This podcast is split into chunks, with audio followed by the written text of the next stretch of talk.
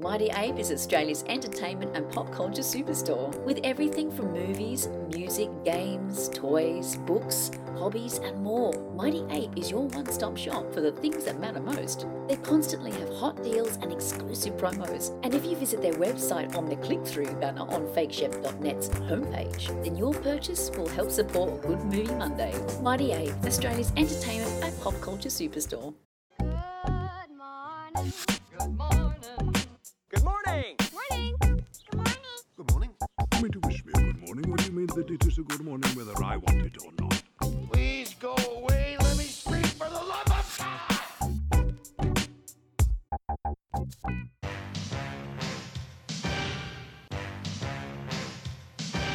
How good was G.I. Joe in the 80s? Did you have a G.I. Joe, Ben? I I only ever had two GI Joes. The rest I had were um, Corps. Do you remember Corps? The cheap knockoff GI Joes. No. And you got they you could get them at Toy World, and they were like you got six in a pack, and they had dodgy paintwork, but they were the right size. They were the same size as GI Joes. Did you get them from And- the Caribbean market or? I think yeah. Those and uh, and uh, oh, I wish I, I should have I should have dug it out for the show, but I've got a great um uh, it's a Batman action figure, but on the packet it says it's Spider Man.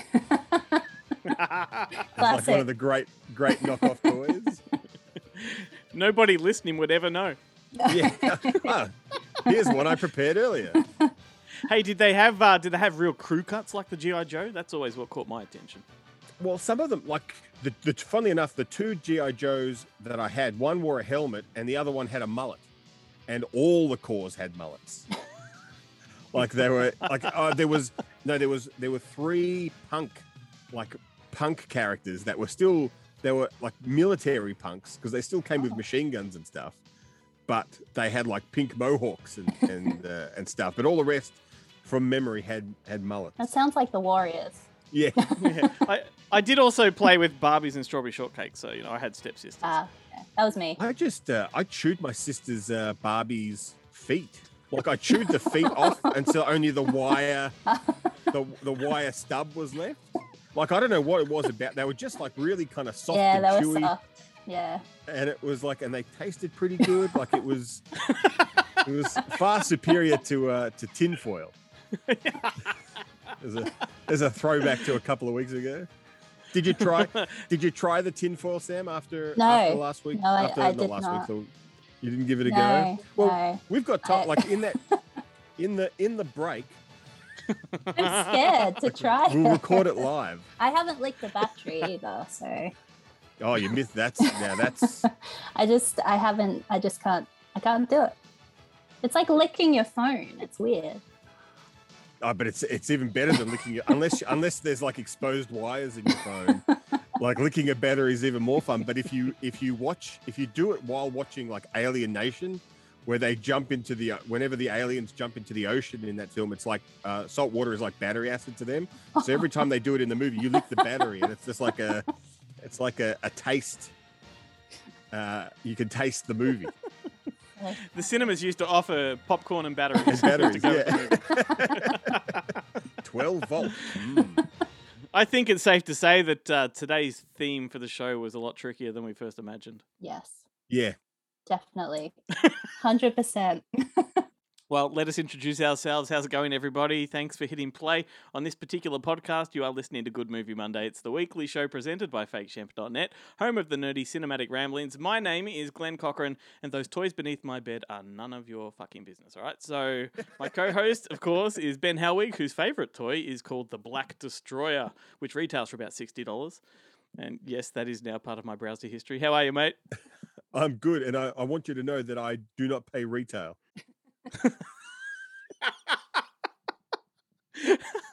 and beside Ben in the Zoom verse, nervous about what I might say next, is Yeah. Samantha Howson, who is much too lovely to be throwing sex toys at. Hey, Thank Sam, you. how are you? Welcome back. Thank you. Thank you for having me. I'm I'm glad to be back. Um, yeah, sorry about that, guys. Like, we can't have a, a, a toy themed episode without going down that avenue. I apologize. No, Sam, it is great to have you back. If you were at the desk in person, I promise I would have had your mic prepped a lot better than I did last time. Uh, that's all right. I, I I do speak really quietly, and I don't know I'm doing it either. Like everyone always tells me to speak up, but no but idea. If, if you if you go back and watch the actual videos that were recorded, the microphone was nowhere near your face. oh, really? That's my fault. oh, Yeah. yeah. Like I said, I don't like listening to myself or watching myself, so I haven't even haven't even looked at them. But Well, in case people are wondering, uh, the theme of today's show is toy lines that have been adapted into movies, uh, and it's it's quite a narrow point of reference, really. Uh, so we're going to be a little bit flexible on this one, I guess. You know, movies with toys in general, you know, I don't care, really. But uh, the Oh. reason we're doing this is yeah, yeah. go on. I Sorry, that. I didn't, I didn't know that. Yes, I would have that, my selection would have been completely different if it was just movies that had toys in them. same. I had the exact done- same Uh, that that reaction. I had the same thing. I was like, Yeah. wait, what? What I would have done Indian in the cupboard and like yeah. this is I say it only to, to give a little bit of flexibility for the segments that are yet to come. Right, well, it's a. Well, I mean, it's a bit late. It's like, hang on, let's just let's just take an hour and a half break while I go watch. while I go read the Wikipedia entries of a bunch of other films that I haven't had time to watch. Uh, and the reason that we are doing this theme is because the new Snake Eyes G.I. Joe Origins is being released in cinemas. And uh, uh, as you may have seen on the, the show's banner, uh, we will be featuring a conversation with Andrew Koji the, from the movie, who who is uh, he plays uh, Shadow Storm. So looking forward to that. And the gang is here too. Coming up, we have segments from Jarrett Gunn from Monster Pictures, Guillermo Troncoso from Screen Realm, Adam Ross from Triple M, the Bonehead Weekly Crew from Kentucky, and Chloe Ritchie from Movie Night with the Ritchie Girls. It's a fully loaded show, to be sure. Introducing G.I. Joe Action Stars brand cereal, a delicious part of this complete breakfast. Crunchy stars that taste great. Do you guys still have toys from your childhood? Yes, Yeah, somewhere. What are they? Uh, I've got a bunch of. I've still got like a bunch of kind of decrepit He-Mans. did you chew them? Yeah. They no, the He-Mans. The He-Mans had hard legs. They weren't. uh you, if you try to chew those things, you broke your teeth. So they've got Uh, gnaw marks.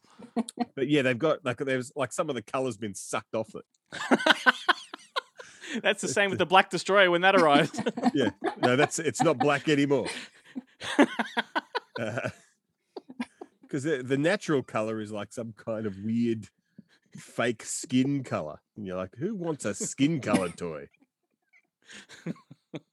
I still have Legos. I have Legos in a very robust and and Lego specific briefcase.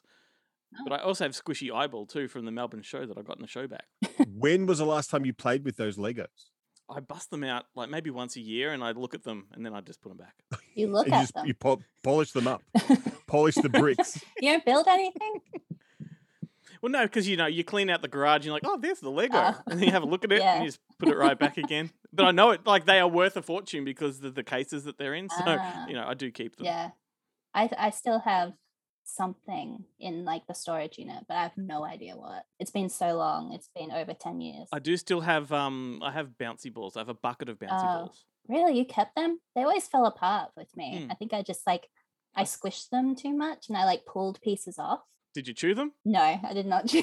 I didn't chew them. Well, speaking of bouncy balls, here's Jarrett.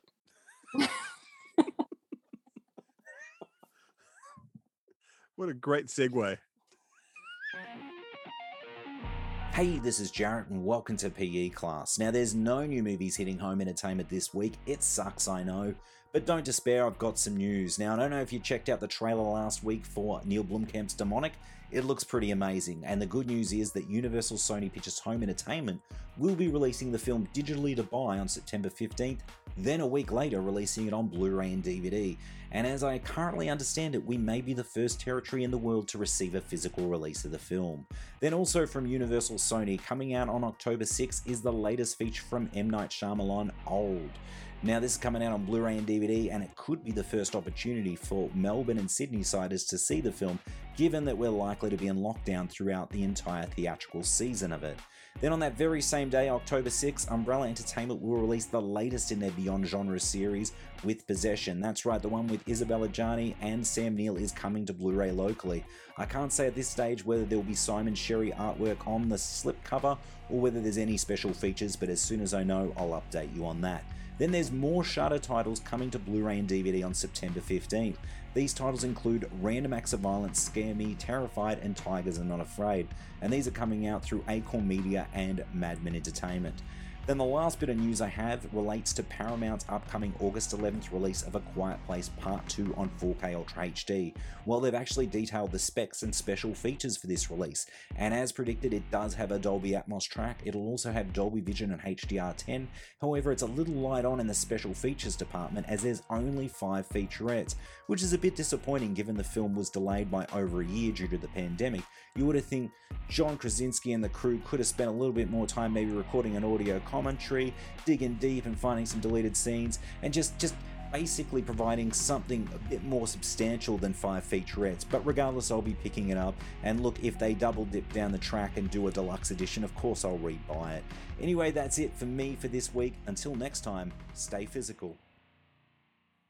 The Monster Fest and Monster Pictures social media pages are where you will find Jarrett Gunn. So, um, at, at the very least, head over and, and give those pages a like and a follow. And of course, Jarrett will be back again next week, and we make no apologies for that. Uh, so, examples of toy lines turned into movies. I guess there's Trolls and Masters of the Universe and a fuck ton of Barbie movies, Bratz, My Little Pony, all that kind of stuff. Pound puppies. Um, but Ben, Sam, because there's three of us on the mic, um, we're going to do things a little bit differently, and we're going to whittle it down to two recommendations, and we're going to divide those over three blocks of the show. So we'll start with the two of you for the first round, then myself and Sam will go, and then myself and Ben will bring it home. So, Ben, um, did you struggle? Did you struggle with this theme? I did struggle, uh, and I thought we were doing three, and now I vaguely remember you texting me and going, "Yeah, two. So I prepped three. Uh, so I'm, I'm going to talk about two in uh, in one because they do relate. Uh, but I did like it. Like I found stuff. I didn't find stuff that was necessarily good. So let's just. Uh, it was. It was. I loved. I loved it as a kid, but I do not care for it anymore. much like much like Star Wars. Uh, Ooh, Yes, controversial. a co- controversial opinion. But uh, uh, uh, for the my first kind of one, I'm going to talk a bit about both uh, GoBots and Transformers. Because for me, I was always a, I was a, as a kid, I was a GoBots kid. I preferred Machine Men. I Mhm. because and primarily I think it was because one there was only like three characters for the good uh, in the good guys and three characters for the bad guys and so it was much easier to remember and they're a lot more kind of iconic i always got confused with who the transformers all kind of were like i couldn't t- i couldn't tell mirage from from um what's his name wheel Wheeljack or whatever the hell his name was or whatever i didn't And we know- are talk- we are talking about the uh, the animated Transformers movie. the Yeah. animated yes so the well the i'm still i'm actually talking about the cartoon series but uh good job at listening uh Uh, and the other reason that I always preferred uh, GoBots was because Transformers was on the early bird show with Marty the Monster and Daryl. Uh, was no, what was his name? Daryl Cotton. Yeah, Daryl Cotton. And they always intercut every episodes with BMX races and other stupid shit that I was like, like I just was. It's like having, it's like having a forty-minute commercial and ten minutes of show. So I never really could get into Transformers, but I didn't realize that at some point Hasbro actually bought out the Machine Men, which were Tonka toys, and amalgamated the universes at some like there's a like so there is an alternate Transformers universe uh, uh with uh the machine with the GoBots in it. Well, I'm gonna I'm gonna talk about that later because the new GI Joe movie Snake Eyes uh, does open up that world. So Of Yeah. with with the GoBots. I'll t- I'll talk about it later. Oh, it's because it's it's going with uh, Transformers, right? Or something like that. I'm sure. Why not? Um, but so like I was gonna yeah, so I could talk about the, in Australia at least they released uh, GoBots as a film. There were two GoBots films, um, GoBots and then GoBots uh, versus the Rock Lords, which I always thought the Rock Lords were like a He-Man, were He-Man characters. So I always thought that was weird. But it actually turns out that that GoBots movie is just the first five episodes of the show slash the original miniseries. Um, and Transformers actually kind of did the opposite. They actually made a proper movie, like an animated one, but like a proper movie, and it has it has some phenomenal voice uh, kind of cast. It's Orson Welles' last film, and he plays Yeah. Unicron, the the, the planet eating transformer. Oh, that's cool. Uh, Scatman Crothers, I also think it was his last film, Wow. uh, and he plays Jazz, like a very kind of uh, low key role for for him. what a film! What a film for legends to go out on. yeah, and and it, like I mean, it's like Eric Idle turns up, Judd Nelson, Leonard Nimoy, Casey Kasem from uh, the Weekly Top Forty. Wow. Uh, I'm Robert Casey Kasem. I'm Casey Kasem, and you're not. I'll be right back with this week's number one. Uh, Love songs and dedications. Yes. that's enough. That's enough of the horrible Casey Kasem uh, uh, imp- imp- impressions from me. Uh, and of course, and Frank Welker, who who did the majority of the voices in the show. Hello. Uh, no, not no, no, not Frank Walker. Frank Welker. It's, it's not the national tiles. It's not the national tiles rep. But uh, you know, the best, the funny thing is, the movie Transformers, the movie was a lot more hardcore than the series. Like they they kill off it, like literally in the first five minutes of the film, they kill off a bunch of your favorite Autobots uh, right from the get go. Like, and it is like the the the Autobots do not do well in Transformers the movie. Like there, it is non-stop carnage. The the the uh, Decepticons cl- clearly throughout the whole film have the upper hand. Um, and there's like I'm not even going to go into the plot. Like, just look it up on look it on Wikipedia. It's a big, it's a convoluted, it's a freaking convoluted story. Uh, but it actually is. It has a great soundtrack, and it is out of all the movies that I looked at for this episode, it is one of the few that is actually good. How, how long is it? Is it a normal fig? Uh that's a good question. It's definitely, I would say it's around the hundred 80 minute mark. Eighty-five. Uh, hang on, I've got it up here. What does it say? what does it say on the old IMDb? It says, I'm just filling until the page loads. 94 minutes. Oh, okay. Oh, let's you know, let's split hairs.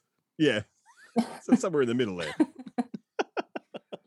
Awesome. Um, Sam, you're up. Um, okay. Yeah, I prepped for three as well. So I um I will choose. Well, you know what? I'll talk about Playmobil the movie because I just randomly found this on Netflix and I was like, oh, that's a toy. And so um, but I actually have a lot to say about it because it's really I've never even heard there of is, yeah, yeah. It came out in um, 2019, so it was like right before the Oh. pandemic. So it's I was I was in a coma that year. It's- convenient. Wait, so did you come out of the coma during? I'm still not out of the Oh, okay. coma. I'm still there. um, yeah, yeah. So it was actually directed by.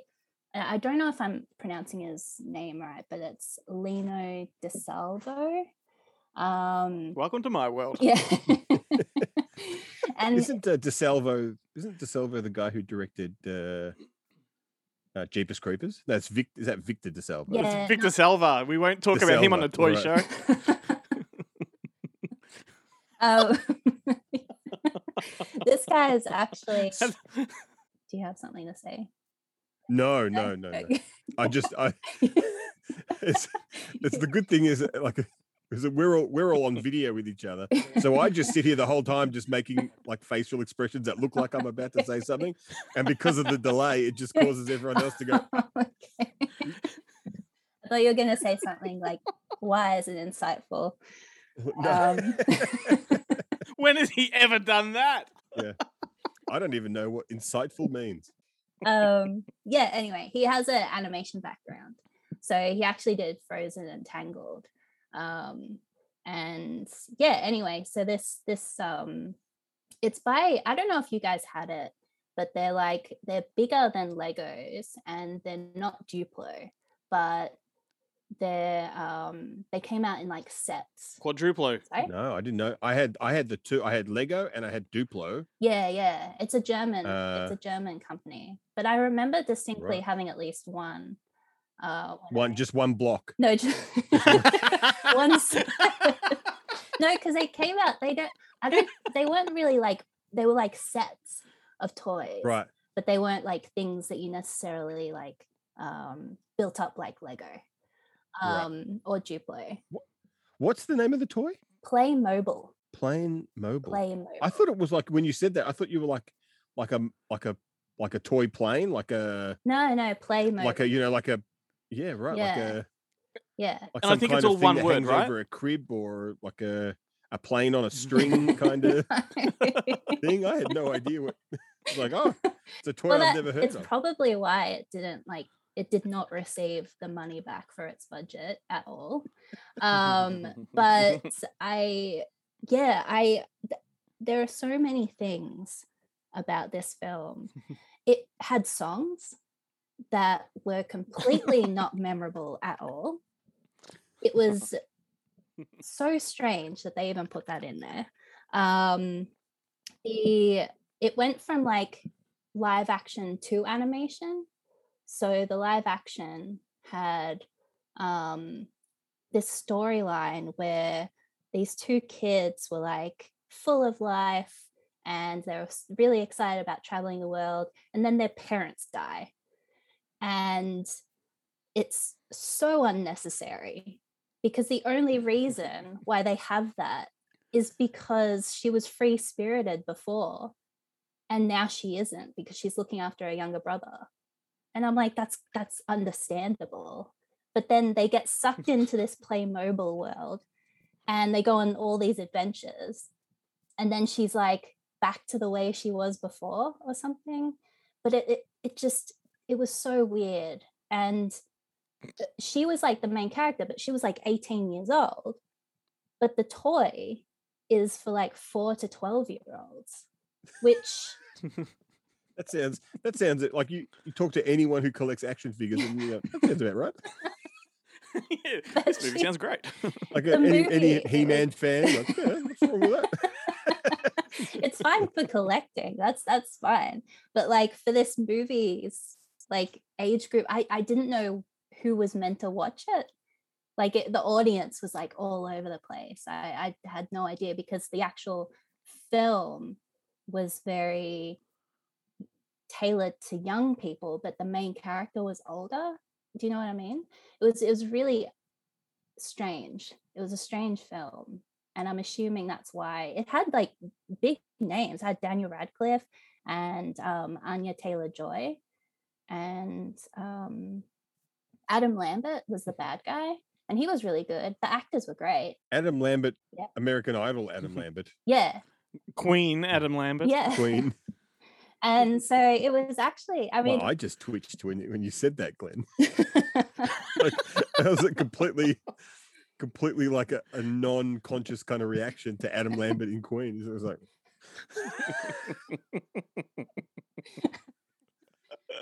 um yeah so it was yeah it was the animation was great but that's understandable because that's where the director's background was from but did the parents die in the animated part or no in the no in part? the real part um oh, that's a shame. yeah the uh, dramatic reenactment in the with the, the animated, the animated part. the Playmobil. They have a, Yeah, a little car accident with the, yeah. The pieces just fell apart. That's all it was. um but yeah it was yeah surprisingly i have i have a lot to say about playmobil the movie Awesome. You do indeed. I just like it. So in 2019. So when, when were the toys around? Was it was the actual they were from the mid 70s till till now actually Jesus? yeah That's so weird. yeah german so maybe German, maybe it's yeah. more of a a European thing, than. Well, I'm sh- I'm sure they're to be played with in a very precise uh, manner, very mathematical completely lacking in joy. science. It explains the one block they had to ration them. Yeah. It's one block per family. You had to join together with everyone else in your apartment. oh, apartment that's block sweet. I like uh, that. That's nice. to to be able to play. Yeah. Community. Yeah. How's it going, everybody? It's Guillermo here again from ScreenRealm.com, Australia's favorite entertainment website covering all things movies and television. Here to quickly tell you a little bit about what we've covered on the website in the past week. Kicking off with the casting of Batgirl. Warner Brothers and DC Films are taking the comic book character to the screen in a film adaptation that will be directed by Adi LRB and Bilall Fallah, known for Bad Boys 3, aka Bad Boys for Life. Set to play Batgirl, also known as Barbara Gordon, is Leslie Grace. According to Deadline, the Afro Latina star is known for her breakout role in the recent movie musical In the Heights. No plot details for Batgirl are known as of yet, but we do know that we'll be following Barbara Gordon, who is the daughter of Commissioner Gordon. Leslie Grace reportedly beat out a number of stars for the role, including Isabela Merced, Zoey Deutch, and Haley Lu Richardson. Netflix is getting together the cast for an upcoming Australian family film titled True Spirit. Oscar winner Anna Paquin, New Zealand star Cliff Curtis, and Oscar nominee Josh Lawson, the Aussie star who recently killed it as Kano in Mortal Kombat. The film is to be based on the true story of Jessica Watson, a 16 year old Aussie girl who in 2010 became the youngest person ever to sail solo non-stop unassisted around the world. Jessica Watson will be played by Aussie actress Tegan Croft, known for Home and Away and for playing Rachel Roth in the DC series Titans. And we know a little bit about the next film coming from Jordan Peele, the Oscar winning writer director who delivered 2017 horror hit Get Out and followed it up with 2019 horror film Us. Now, I say we only know a little bit more because all we have is a poster, the film's title, and a release date. The film has simply been titled Nope, as in N O P E, and the film has been given a US release date of July 22nd, 2022, so that's another year away and the poster is interesting to say the least. It's basically a nighttime shot overlooking the lights of a small town, and in the sky there's a cloud ominously hovering above the city. There's also a colorful banner trailing from the cloud, which is visually kind of ironic, very intrigued as to what could be on the way here. And the latest film from filmmaker M. Night Shyamalan has been reviewed by Glenn. The film is titled Old and tells the story of two families holidaying on a remote island resort where things get very creepy. Within moments of arriving, it becomes apparent there is something strange about the location, and when the youngest children appear to be aging rapidly, they discover that there is something horribly wrong and that time itself has been distorted. Glenn thought the premise was fascinating enough, even if it was a little contrived, but wasn't impressed with the overall film, saying that Shyamalan's compulsion for twist endings continues to be his Achilles heel, and I quote, putting it bluntly, old is a struggle. The premise quickly wears thin and the characters are not interesting enough to champion beyond one act. Perhaps there is value in Shyamalan's trademark twist ending, and I admit that I did not see it coming. I cannot say that I enjoyed where I was taken in order to get there. 2 out of 5 stars for old, and that about does it for me. Be sure to go to screenrealm.com for all your latest movie, TV news, trailers, all that jazz. Thank you once again to the Good Movie Monday team for having me, and thank you all for lending me your ears for a couple of minutes. Till next week, I'm out of here. What's my name?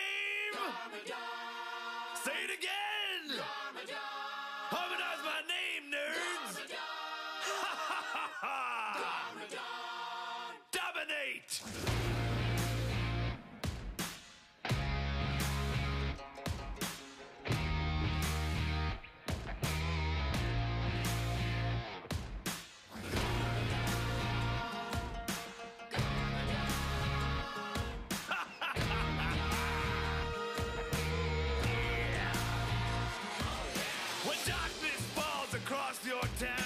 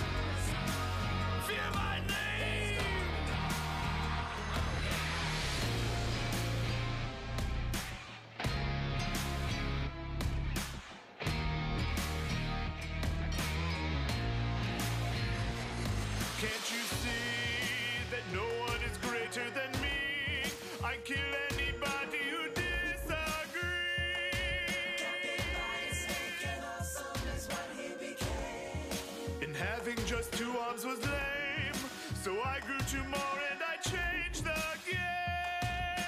Now I got four ways to punch you in the face.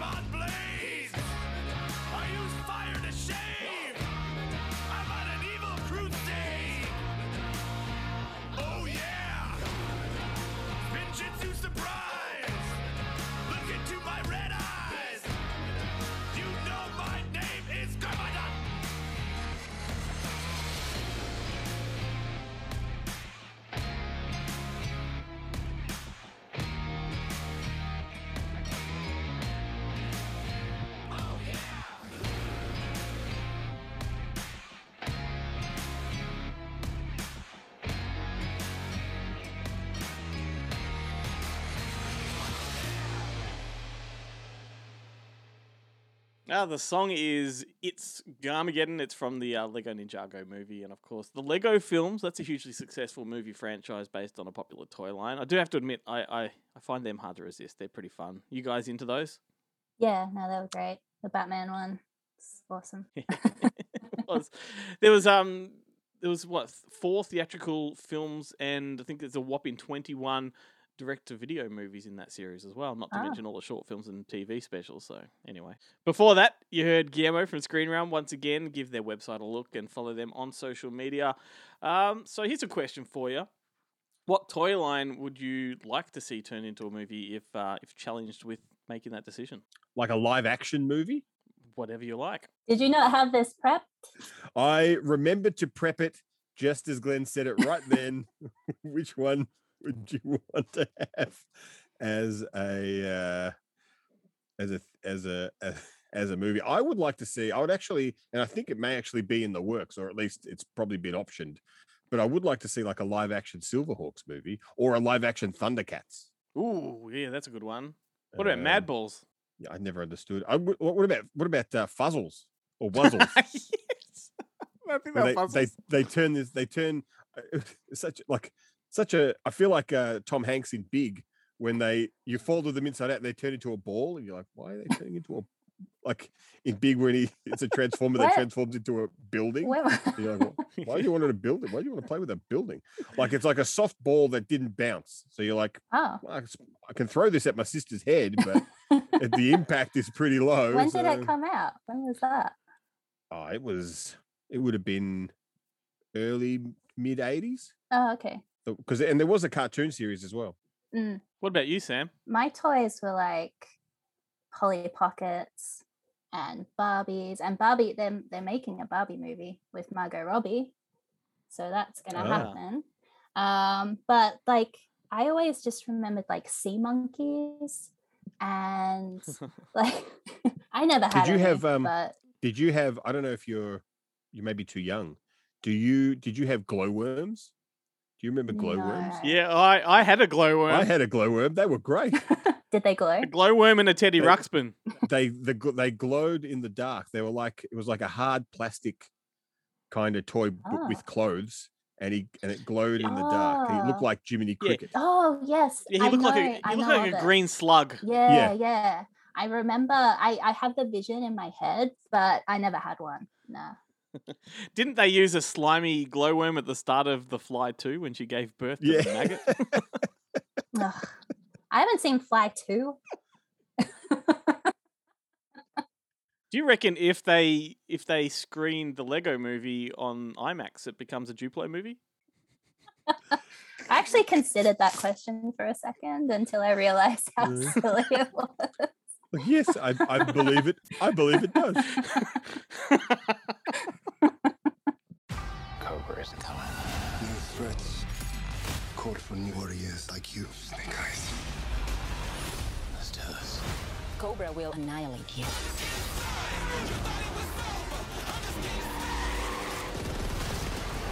I can tell you're a little impressed with me. So, following uh, two commercially successful yet critically panned uh, G.I. Joe movies in 2009 and 2013, Snake Eyes has arrived with a reboot. It stars Henry Golding as the popular Snake Eyes character and co stars Andrew Koji as Storm Shadow. He's best known as uh, the lead actor in HBO's Warrior, and he recently sat down to chat about the uh, about the film in a weird international press junket. So it was a weird whirlwind of a conversation, very brief, uh, but it was a good little chat nevertheless. So we thought we'd uh, share it with you today, and now let's let's have a listen. Hey Glenn, how you doing? Yeah, really good, mate. How are you? Yeah, I'm good, man. You got a good, a good figure behind you. It's the wrong kind of storm, though. It's the, it's a storm trooper that one. And we're on a storm shadow vibe right now. oh, you switched on. That's uh, yeah, awesome. Hey, uh, thank you for chatting. I just want to go right back to start with a question. Um, sure. Did you play? Did you play with GI Joes when you were a kid? No, no, no. I was, yeah, I was, I, you know, I grew up with the video, video games and and uh, some toys. But no, we didn't. We had Action Force. It was Action Force in England, and it wasn't uh, the same. So, no, I didn't. Yeah, but we uh, had to quickly do the research once the once the role came in. Yeah. So this film, um, does it occupy the same universe as the previous two, or is it completely standalone? Yeah, it's it's a it's a reboot, a revival, a refresher. It's a it's a it's, a, it's new beginnings, man. uh, but it's also, I guess, because it's it, you know it's um, a, a modernization kind of adaptation, uh, like you know for the modern, for the modern day. Um, so yeah, it's it's kind of a it, it's uh, yeah, it's just a complete new uh, spin on it, you know. That's good. That's really exciting, and um, the the whole concept of sort of you know brother ninjas with opposing destinies is a tried and true kind of trope in these sort of films. But um, the the interesting thing about these characters is they have such a history going back from the toy line to cartoons and other media. Did you have to deep dive into the character to sort of you know learn more about it, or was it all there on the page for you? No, no, it wasn't on the page. Um, and I think there was, yeah, it it was definitely uh, you a deep dive because so the, the, obviously the script is the starting point, but then you know there's there's still work to be done. So. Um, yeah, yeah, yeah, and there's still like finding out, you know, the the the. I think it was it was very when I got the early draft of the script, it was still finding itself, and it was. Um, I think yeah, we w- wanted to know what was the best thing to do with the character, so the characters. So I think what we and the universe actually is the whole, like the tone we were setting and everything.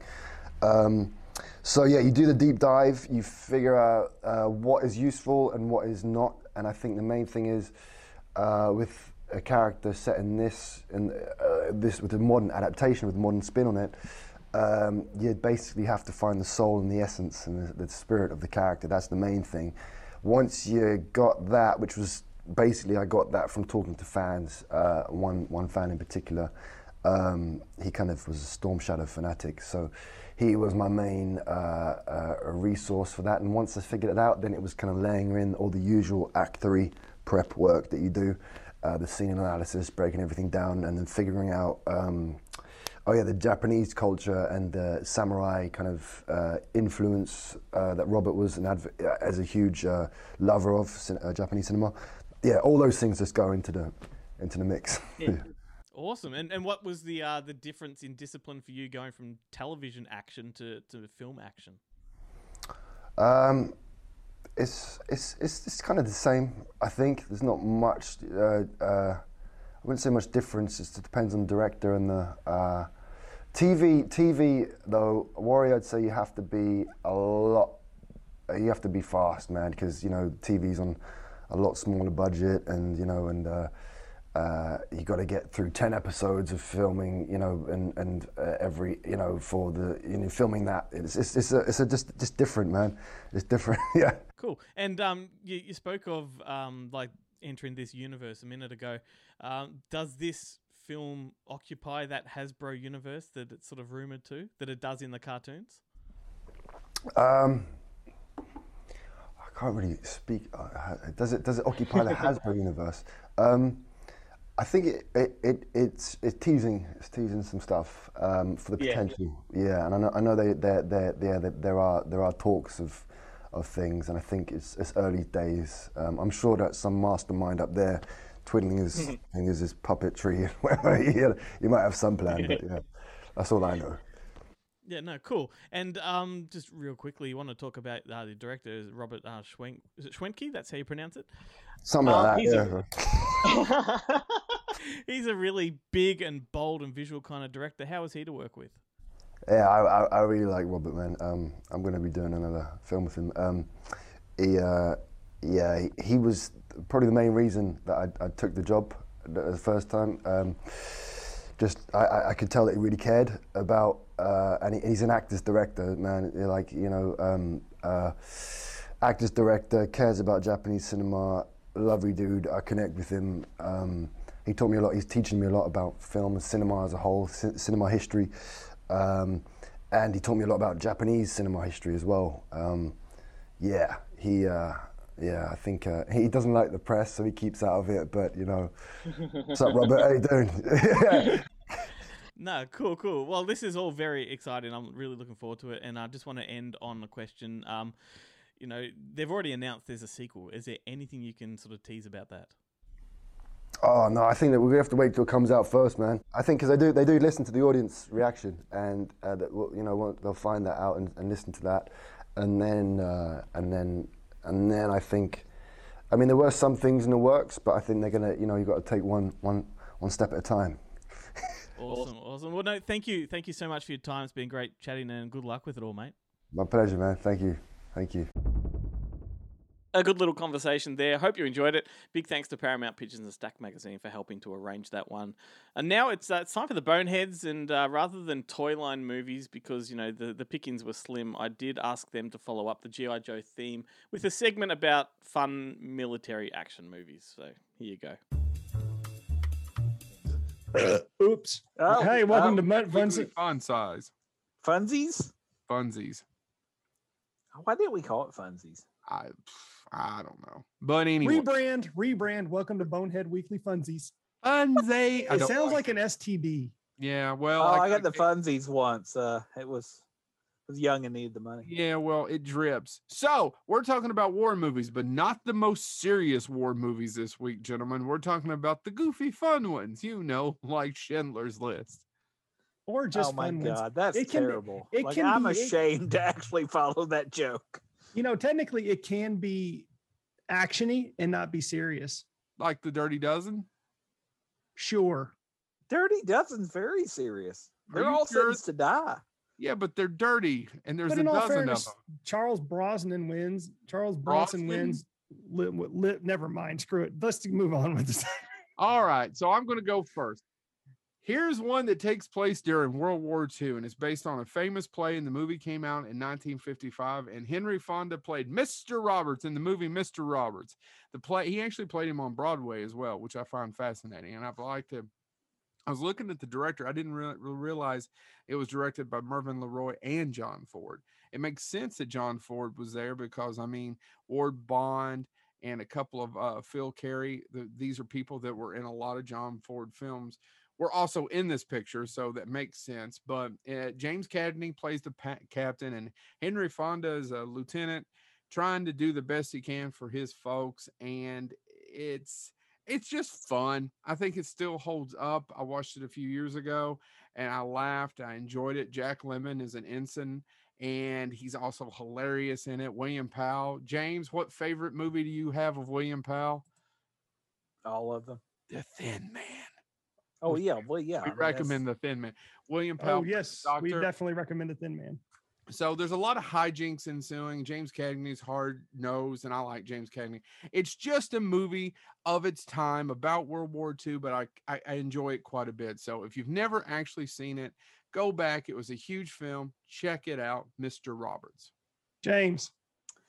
I want to talk about the best film that ends in the word academy, and that is the little known, not often celebrated Combat Academy.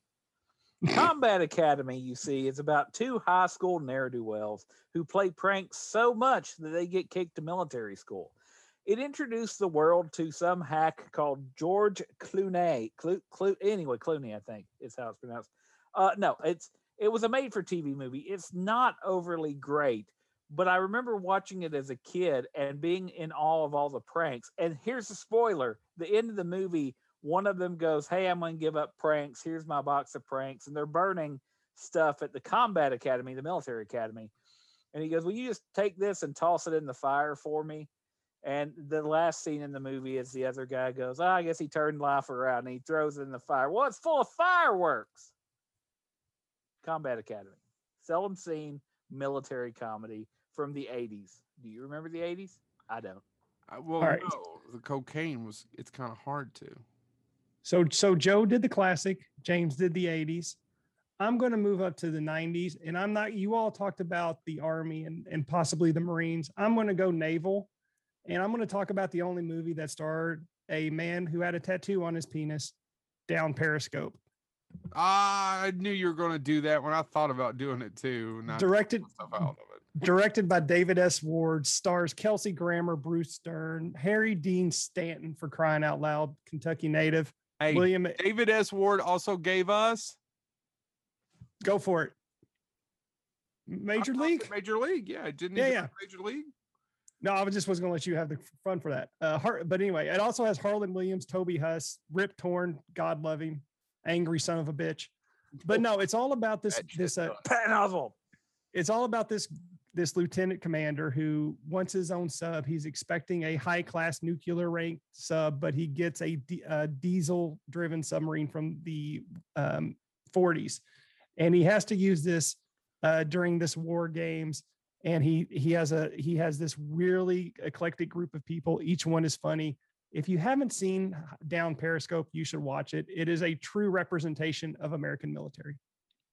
And if you uh, enjoy the film, watch Silver or read Patton Oswalt's Silver Screen Fiend, and he'll explain why he just walks off set and you never see him the rest of the movie. yeah. It's in there. He- he All explains right. why. This has been Bonehead Weekly Funsies.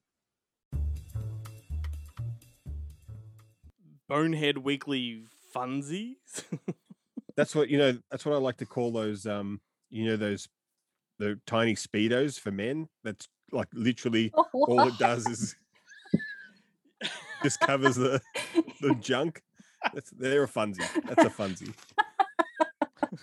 they they always deliver. Boneheads by name, Boneheads by nature. They are Joe Lewis, Chad Jennings, and James Thomas. And their full podcast is Bonehead Weekly, and they uh, they give good interviews. So they've got lots of good guests and whatnot. So find them wherever you get your podcast from, and all that jazz. Sam, it's now our turn to go. Do you want to um do you want to take the lead on this one?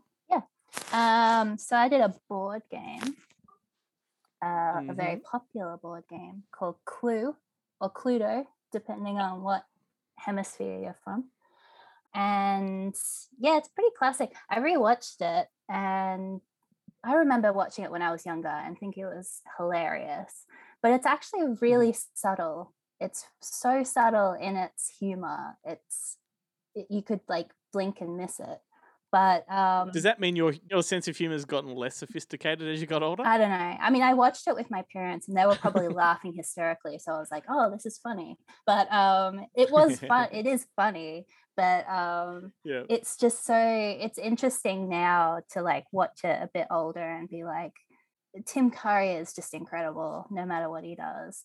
Um Madeline Kahn was always one of my favorites. I loved her. I always had a crush on her. Yeah, she's so amazing. But like, it's probably not one of her best because she doesn't have a lot of lines. She's not really a huge um, part of it, but it has some really great people in it. But the the director was uh, he directed My Cousin Vinny, and he also was co-creator of uh, Yes Minister, which I found really interesting.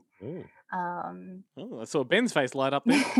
Yeah, I like Yes Minister and Yes Prime Minister. yeah he did both yeah so he um his name's jonathan lynn um and yeah and so the i mean everyone knows the board game but it was it was created in england um which is very appropriate since everything that comes out of england's a murder mystery um but yeah and, and it's great because it's it's an 80s movie but it was set in the 50s and i love those there's they're just i don't know it just has like charm like 80s and Mm, 50s mm. mixed together oh and the dvd has like three endings which you can watch all three or it can happen at random which is fun. I like. I it. like that. Yeah, I watched all three. But Do you remember we had that TV show? We had the Clue, the Cluedo TV show. No. It was No. hosted by um by uh was it the the guy who was married to Kylie Mole from the comedy company. Ian McFadyen. I Ian do remember this. Yeah, and it was and each week they had different guests were playing Professor Plum and Oh, that's cool. uh, Colonel Mustard and all that sort of stuff, and they kind of they played the game kind of like live on TV. Oh, that's awesome. Can't remember. Yeah, that that's was, right. It's like the original "Thank God You're Here." yeah, Oh, Totally. We called it Cluedo down here, didn't we? It wasn't Clue here. Yeah, it was Yeah, Clue- Cluedo. yeah. Yeah, yeah. Because I always, I always got confused as a kid when the movie was out, like on video. It's like, why isn't this called Cluedo? Why have they called it yeah, Clue? it's like Wally and Waldo. Yeah, yeah. Like, just stick What to was that? one. What was that all always about? Wally yeah. to me. Yeah, yeah, because Waldo for us, Waldo was the bad guy. Yeah. But in the states, Waldo was Wally, and I don't even know what their bad guy was called. But anyway, yeah. Cool. Well, uh, do you have anything more to add to that? No, it's a great film. If you haven't seen it, see it. Yes, it is. It's. I think that's got a nice juicy Blu-ray release here as well, if I'm not mistaken. I haven't seen it since I was a kid, and it always I remember it taking me by surprise that it was the Cluedo movie because it was because it was called Clue, Mm. and I was like, oh, this is just like the what is this? This is just like the game. This is stupid. It's like, oh, They've all got the same names. Sorry, I do remember the the reference in Bill and Ted's. It's one of the games when they when they challenge death to, That's to the Oh, game. okay, It's yeah, like, yeah. was it Colonel Plum in the library with the candlestick? I forgot that was one of the games because they did Battleship and Yeah, chess. Battleship, I'm yeah. pretty sure they did chess as well. Best mm. three out Three of out of five. five. Damn right. well, I'm gonna I'm gonna take you guys back to 1977 for what is considered to be the first uh, feature length movie based on a children's toy, and it's um the movie is Raggedy Ann and Andy: A Musical Adventure, and those toys go right back to the 30s though, so they they were well established before this film came along. But have you guys seen this? It is a pure delight. No, I haven't No. seen it. No, I I was, I was I, shaking um, my head, realizing that no one can hear me do that. Well, I didn't. I didn't think I'd seen it either. So I, I found it and went and watched it and realized I had seen it, and all the memories came flooding back for when I was a kid. I had it taped off the television, and I remember even like where the ad breaks were and shit like that. So. You know, it's uh, somewhat somewhat of a contentious film when you look up the history of it too. Uh, the director was Richard Williams, and he's the guy that animated all of the uh, Who Framed Roger Rabbit stuff. And um, he left the project over a massive disagreement about the number of musical sequences in the film. And if you actually read up all of the reviews of the film at the time, every single one of them comes down hard on it for the, the too much music, just far too much music. And it's true. They they finish one song and then there's maybe 30 seconds of dialogue and boom, straight into another one. And the entire movie is well, it's called a musical adventure, so I guess it mm. kind of makes sense. But I love it. It's kind of it's very charming actually, and the cast includes Didi Conn from Grease, you know who played Frenchie, and she plays Raggedy Ann. And if you know her voice, then you'll know that she's a pretty good choice for that. and I don't know, you Ben will probably know this guy, Mark Baker. Have you heard of him? Mark Baker. He was in Swashbuckler. I've never heard of him, but he played Raggedy Andy. And um, he looks a lot like um, oh geez, what's the dweeb from Fraternity Vacation? He looks a lot like him. Oh, the uh, yeah, I can't remember his name, but I know he. I know the guy went. He became a porn star. Porn. Yeah, is it Stephen Geoffreys. Yeah. yeah, Stephen Geoffreys. That's it. Well, we've managed to tie in uh, a- a pornographic film with Raggedy Ann. I was gonna say, you guys talked about this before, haven't you? On one of the other episodes. Yeah. Yeah.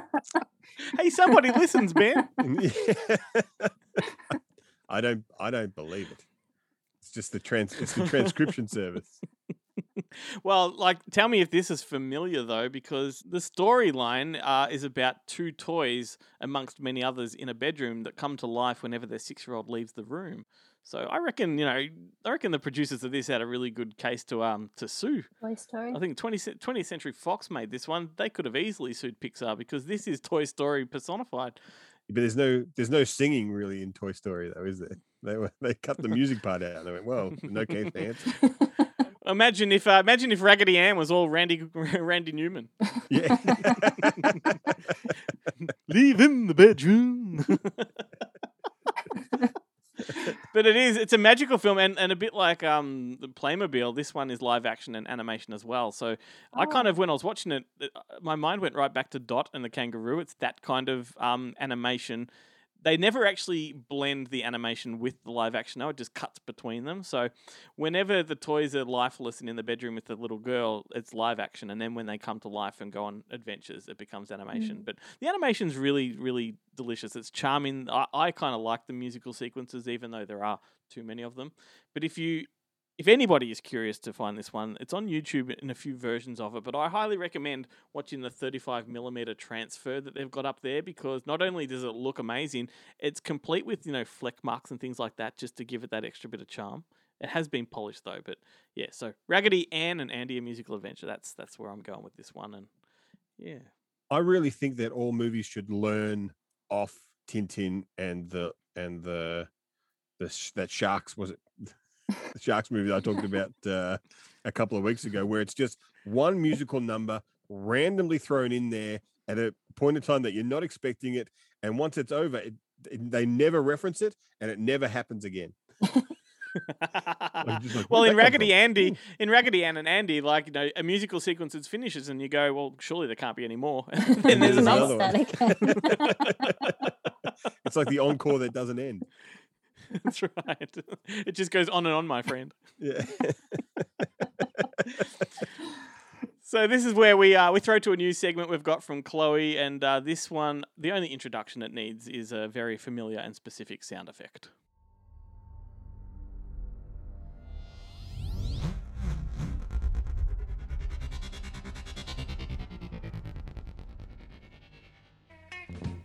Hello again, friends. It's Chloe from Movie Night with the Richie Girls, and honestly, I don't think I've been this excited to rewatch a movie than I was this week.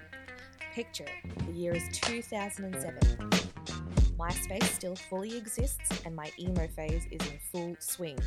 The world has just had their mind blown by Transformers. That's right. This movie is full to the brim of action and adventure. This sci fi toy line classic will keep you glued to the screen for the full 2 hours and 24 minutes. The story just moves and changes with perfect fluidity and all comes to a head in the most impressive and chaotic robot fight that will 100% mess with your eyesight. Directed by Michael Bay, who you may know from other gigs like Bad Boys 2, Pearl Harbor, and Armageddon, also served as producer alongside Steven Spielberg. What I'm going to be dubbing a movie making wet dream team. Bay is known for bringing the action, guns, fast cars, and good looking Sheilas, while Spielberg knows how to bring that signature magic and adventure. Being the first Transformers feature since the 80s, it's no wonder the movie brought in a whopping 709 million US dollars worldwide.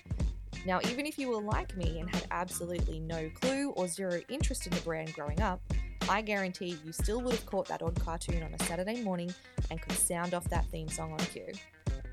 Transformers' leading man is none other than the goofy and ambiguous Shia LaBeouf. Sh- Shia, Ch- Shia LaBeouf. Chi- Chia La Poppy Pot. I, I guess we'll never know. But with a name just as interesting as his personality, he fits the role almost too perfectly as an incorrigible teen who talks like he just snorted an eight ball. Shia's character Sam Witwicky gets swept up into the chaotic and destructive war between alien robot enemies, the Autobots, and the Decepticons. They've made their way to Earth to search for an alien cube called the Allspark, said to hold enough power to take over and destroy all life. His sidekick and love interest is played by the absolute bombshell Megan Fox, who was, and still is to this day, so fucking hot, she made a 17 year old Chloe question her sexuality on more than one occasion. But I digress. You guys don't want me to bore you with my suppressed lesbian fantasies.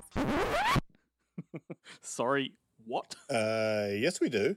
Bringing more than just a hot bod and sassy attitude, Megan is able to ground the characters in a way so they actually seem like people in the real world. Now, we can't talk about Transformers without mentioning the equally gorgeous and talented supporting actors such as Josh Duhamel, Aussie actress Rachael Taylor, and none other than Anthony Anderson, who never fails to bring that comedic relief. But what makes this movie incredibly special is the fact that Peter Cullen was able to reprise his voice acting skills as Optimus Prime once more. Now, you pair these professionals with a banging classic from Linkin Park, and boy, have you got yourself one hell of a movie, my friends. The graphics and animation in this movie are so complex, it's literally out of this world. Each frame taking the animators 38 hours to colour.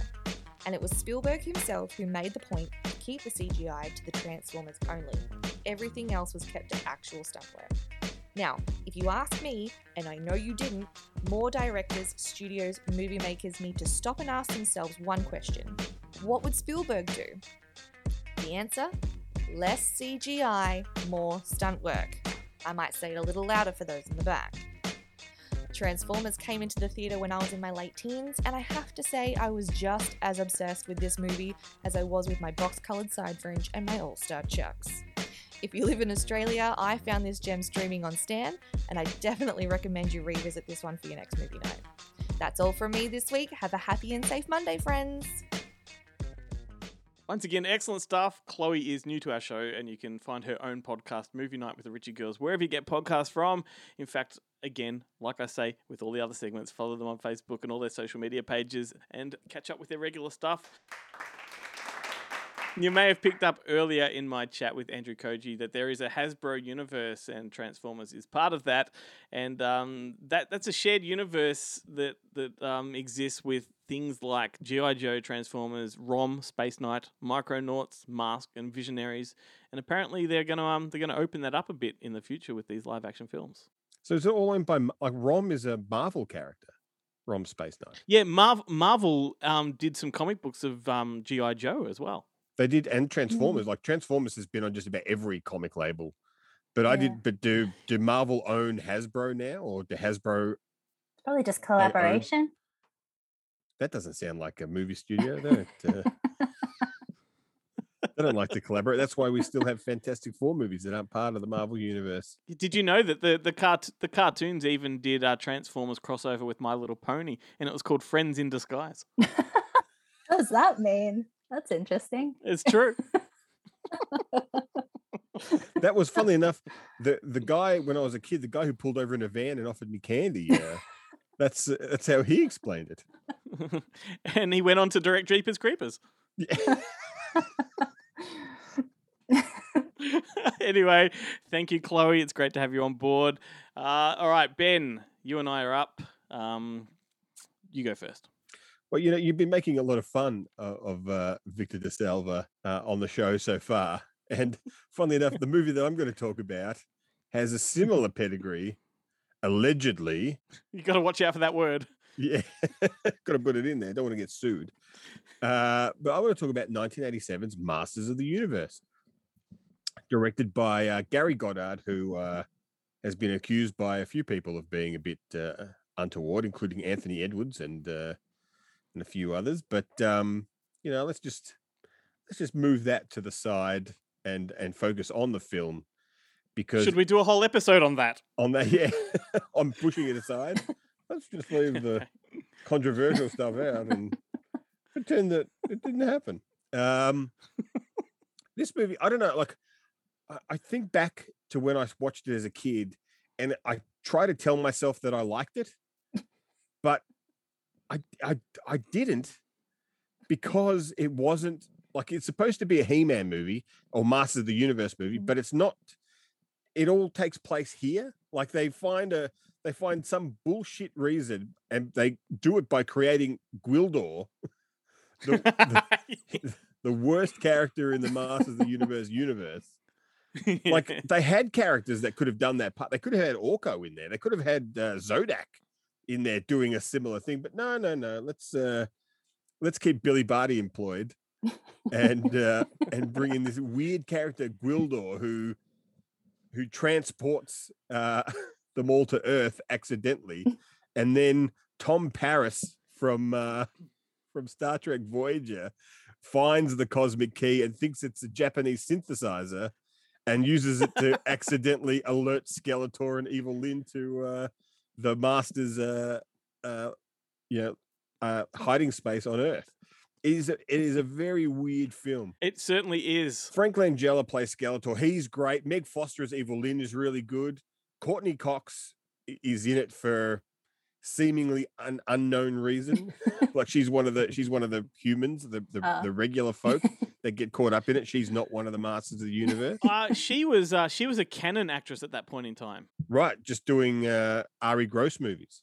she did the Albert Pyun one, the Down Twisted. Right. She was in it. I mean, she did have a she did have a fairly kind of rich career before Friends. Yeah. Just uh, Okay. you know, never never made it to uh kind of, you know, A status, but she was in a lot of stuff. But um Chelsea Field from uh, uh plays Teela and she was a solid gold dancer before she became an actress and she's she's actually pretty good. Like her funnily enough, considering they've got Billy Barty who is kind of the comedy relief character, and he's like he's the Jar Jar Binks of Masters of the Universe. they still have they've got Jon Cypher and Chelsea Field playing uh, Man at Arms and Teela, and they're also kind of comedy relief. And then you've got uh, they bring they create three new uh, or four no three villain characters that are new Blade and uh, Korg. I think his name's Korg, and and two and then and another one who gets killed. Funnily enough, he was the, he was the actual only one who, whose figure I had as a kid, and he gets killed really early. The other one, but then and Beastman is the only actual kind of villain from the cartoon that makes it through into the into the film, which is really weird. And Skeletor gets a bunch of Skeletor. It's it it it kind of it really bothered me because it fucked so bad with the Masters of the Universe universe. Mm. But you know, that being said, if you haven't seen it, check it out. It does well, it does have James Tolkan in it from Back to the Future. So, you know, watch it for him. Frank Langella considers it to be one of his favorite characters that he's played. He's great. Like he's actually genuinely good. He and Meg Foster are genuinely good villains. And it's not that uh, Dolph Lundgren is bad as as He Man, but I mean, when real people say these names out loud, it's just retarded. Like you can like everyone else is fine, but He Man is such a stupid name. He Man. They had and his sister She Girl. Oh, they they, they changed that to She Ra because they they couldn't call her She Woman. It's just it's just like who came up with it? They've made it. I- I- haven't they made? They've made a new movie or uh, like an animated There i- movie recently. Oh, Kevin Smith. Kevin Smith is Oh, uh, Kevin Smith, Yeah, yeah. got a, a new series that's Oh, just if it hasn't just dropped, it's just about to. oh, okay. So it's a series. And for a long for a long time, for a long time, Ang Lee was trying to get a Masters of the Universe film up and running too. Oh. Right. Cyborg was supposed to be Masters of the Universe too, right? Yeah, I was about to say the famous piece of trivia is that Cyborg and Ma and um Cannon's Spider-Man films got cancelled, and so Albert Pyun came along and combined all of the sets and costumes and wrote a new story, and that's what Cyborg became. Cyborg became yeah, right. That's a great piece of trivia. I love that one. It's a good it's a it's a good one. And it is like It yeah. is. It does like they Courteney Cox at the beginning of the film, she does work in a fast food kind of chicken restaurant. And I will say the most memorable thing about the film is like how much I want to eat that fast food. Like it looks, and because what's his name um, ends up there, like Man at Arms, Gwildor steals. Like I don't know if it, I don't think it's KFC, but he somehow steals a bucket of chicken from a couple making out in a car, and they literally, so they've gone to the drive-through. They've grabbed their bucket of chicken, so it's like KFC, 80s KFC bucket size, and then they put the chicken in the back seat so they can make out in the front. Now, I'm as I, I like making out as much as the next guy, but when there's like hot hot fast food chicken to be eaten, which will not reheat well, you take a break from the making out, you eat the chicken, and then you get back to the making out, and that way you get to eat the chicken twice.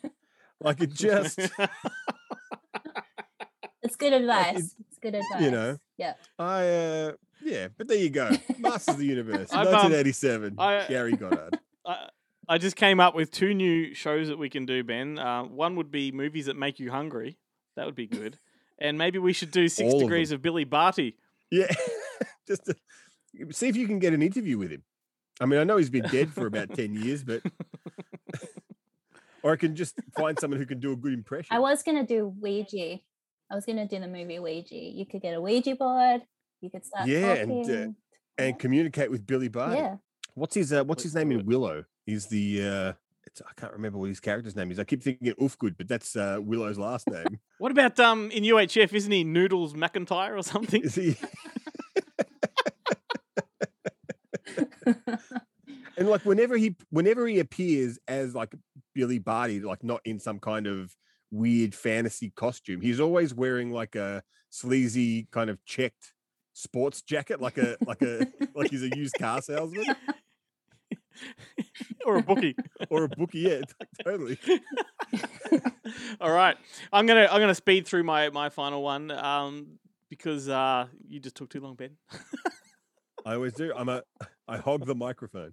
I freely admit. Um, I don't know why, but there's something completely wholesome about my picks today. I've gone with um from Raggedy Ann. I've gone to Kit Kittredge. Have you guys heard of this one? It's one of the All American Girl Yeah. films. Uh, it's a huge franchise. There's 14 installments in the series now, and um, they're all based off a popular line of girls' dolls, which are kind of like a, a Barbie kind of thing, but launched in 1986. They offered a lot more diversity and sort of multiculturalism and multi eras and all that kind of stuff. And, and yet she's a tell. American. So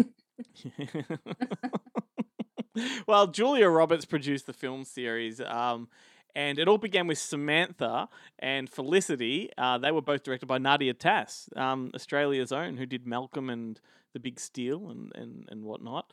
Uh, three movies were released to television before they increased their budgets with this one and went theatrical. And look, I love it. It's um, made in 2008 and it's about life during the Great Depression as seen through the eyes of a 10 year old girl played by Abigail Breslin. How's this for a cast, though? Julia Ormond, Stanley Tucci, Joan Cusack, Wallace Shawn, Glenn Headley, Chris O'Donnell, Willow Smith, and Max Thieriot, as well as Jane uh, Krakowski. I think that's how you pronounce her name. That's a Yeah. stellar cast Yeah. and it's a fantastic film. It has a running theme um, all the way through the film, sort of blurring the lines between the wealthy and the homeless when the depression hits, and sort of you know, the the segregation that the the the crisis you know causes. But it's beautifully shot and it's really well acted, and it kind of feels like, I guess, My Girl. If you like the aesthetic of My Girl, it's got that kind of flavor to it. But well worth a look. Mm, yeah, I really like that film. Kittredge. Yeah, it's, it's You'd love it, Ben. Oh, I I've seen the cover. I've seen the poster of this, Mm. and she looks weird. Be, like somehow like like Martin Short in Clifford. Like someone's done something weird to her face, and it's actually like it's actually a horror film. you know, They probably it's like tried The to. Babysitter. They tried to make her look like a, a doll, I guess, like the doll. Yeah. Kit Kittredge. right and she just looks kind of creepy like what she? And she's like and then you find out like on the poster that there's a a basset hound co- with his head resting on his shoulder and you find out it's just the severed head and the, the eyes are it's all stuffed and she's all the people in the photos underneath the people she's killed like it's her dexter like trophy like her trophies of the, of the wow, kills. this this took a dark turn. Uh, i've really uh, i've really yeah just from looking at the poster i've really built my own little universe. Well, things are about to get a lot darker. Here's Adam.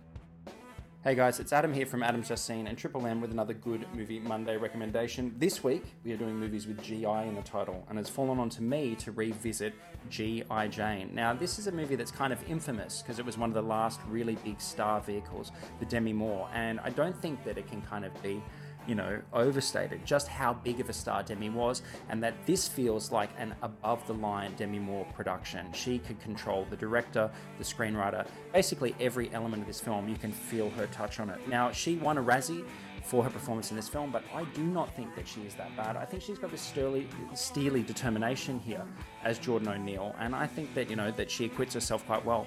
There are physical montages in here of doing one, her doing one arm push-ups, which I reckon are kind of pretty rad. so they definitely feel of another time. Now, GI Jane is about a woman being put into the Navy SEAL program, which is notorious for being one of the most difficult training, if not the most difficult training on the planet. Uh, and now we have even TV reality shows of stuff like this, like with SAS Australia. So, I mean, just on that level alone, it is quite rousing to see insight into the military training precision that goes on. Uh, it looks arduous, looks very, very difficult. Uh, this movie has the distinction of being directed by Ridley Scott, yeah, the guy that gave us Alien and Gladiator. And so, just on that front, It looks absolutely gorgeous. I mean, Scott is one of the great visual stylists that's ever worked in film, and he definitely brings that to the table. The movie's got a really kind of curious and I think kind of rad performance here too as well by Viggo Mortensen, who has gone on to become you know one of the all-time kind of great actors. And uh, his mustache, accent, and really tight shorts here is something I think that you need to just check out for yourself. So look, not as bad I think as it kind of sits in history, and really honestly like an interesting progressive film for 1997. I mean, film has become you know highly political, and we talk more about the themes and you know and the politics of film than we do even about their construction. So a movie here that wanted to push buttons, uh, you know, is it a little bit clumsy in some ways? Yeah, but it's very curious to see where we are in film in 2021 and to go back and to see this through this lens. This is currently on Disney Plus, so you've got nothing to lose by just clicking on it. And I think that you know if you want to kind of complete Ridley Scott's filmography and go back and see too as well how powerful Demi Moore was at that point in her career. It's really interesting to check out, you know. And she joins, you know, one of the great actresses to ever shave their head for a movie, like Natalie Portman in V for Vendetta, Charlize Theron in Fury Road, and Demi Moore here, and obviously Sigourney Weaver in Alien 3. So check that out, worth your time, and uh, yeah. If, Ben, if you had a if you had a GI Jane doll as a kid, would you have sucked the legs off that one too? if they were soft and chewy. I, I didn't discriminate. Uh. Ken Ken did not do well. Ken did not fare well in the. Although Ken had hard legs. Ken was all plastic, like a helmet hair. Ken. And Barbie was the one who had the chewable feet, and it did not. It did not in any way instill any kind of weird fetish in adult life. Like I still, I look at, I look at foot fetish porn, and I'm like, I don't get What's it. the appeal? Yeah, like what? What does that? You know, there's that. Do you walk past like you know more windows and think, "Ooh, I'd love to suck on those mannequin legs"? No, mannequins are too hard. Yeah, yeah, I just every time I do it, I just I think of mannequin. I'm like, she's going to come alive. You might, yeah. He, Sam, he he waits for summer when they get all Ah, soft and wilty. Yeah, a bit melty.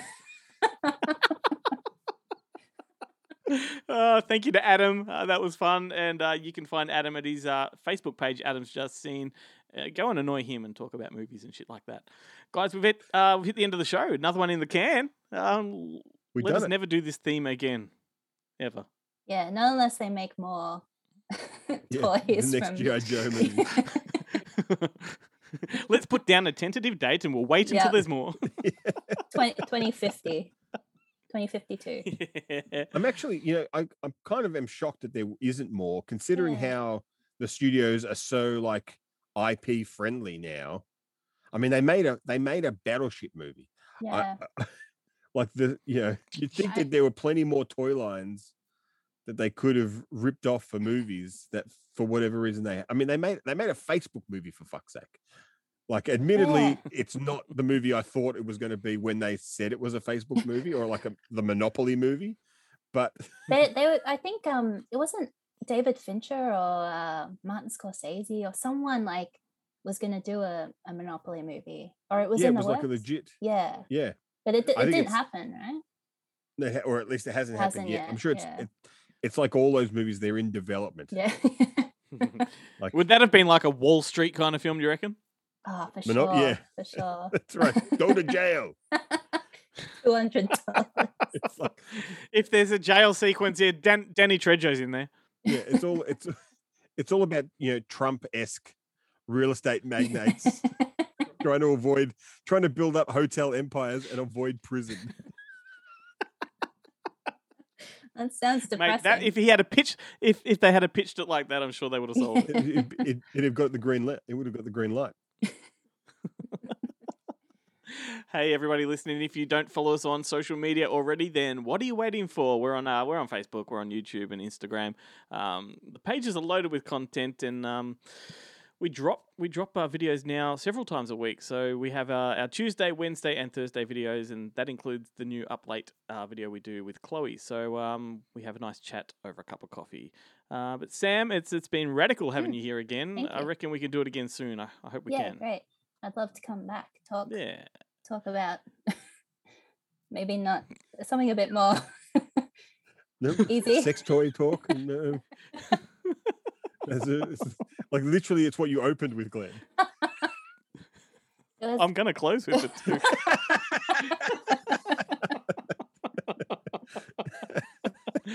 but first, let me thank those people I always thank Four Pillars Gin Eagle Entertainment, Luna Drive-In, Astor Theatre, Umbrella Entertainment, and also a whip around to thank Whip, get it? Uh, Jarrett, Guillermo, Adam, Chloe, Joe, Chad, and James, and much love to Tia for the work she does behind the scenes. Benjamin, thank you, mate. Um, I have I have placed that pre-order for the Black Destroyer, so it should be on your doorstep any day now. I was hoping it was going to be a fuck me silly, which is That's the sequel to Raggedy Ann. that's there's a comma in there though. Uh, thank you to everybody for listening. I hope you've had fun. I think it's been a pretty fun show. We're going to leave you. Uh, speaking of um, kinky fetishes, uh, a song from the Care Bears movie. This one is called "When You Care, You're Never Afraid to Try." So Ben, Black Destroyer, on its way. I'm not afraid to try. You sound afraid. I'm, I can't wait. From the 1985 soundtrack to the Care Bears. Uh, have a great week, everyone, and we'll see you on the next one, where our special guest is S.K. Dale, the director of the new Megan Fox thriller Till Death. But for now, Care Bears and a very special surprise from Ben at the end. We're calling for the loyal hearts wherever they may be. We're calling for the proud hearts to come and follow me. We're calling for the gentle hearts to keep us company. Would be a treat, heart, if you would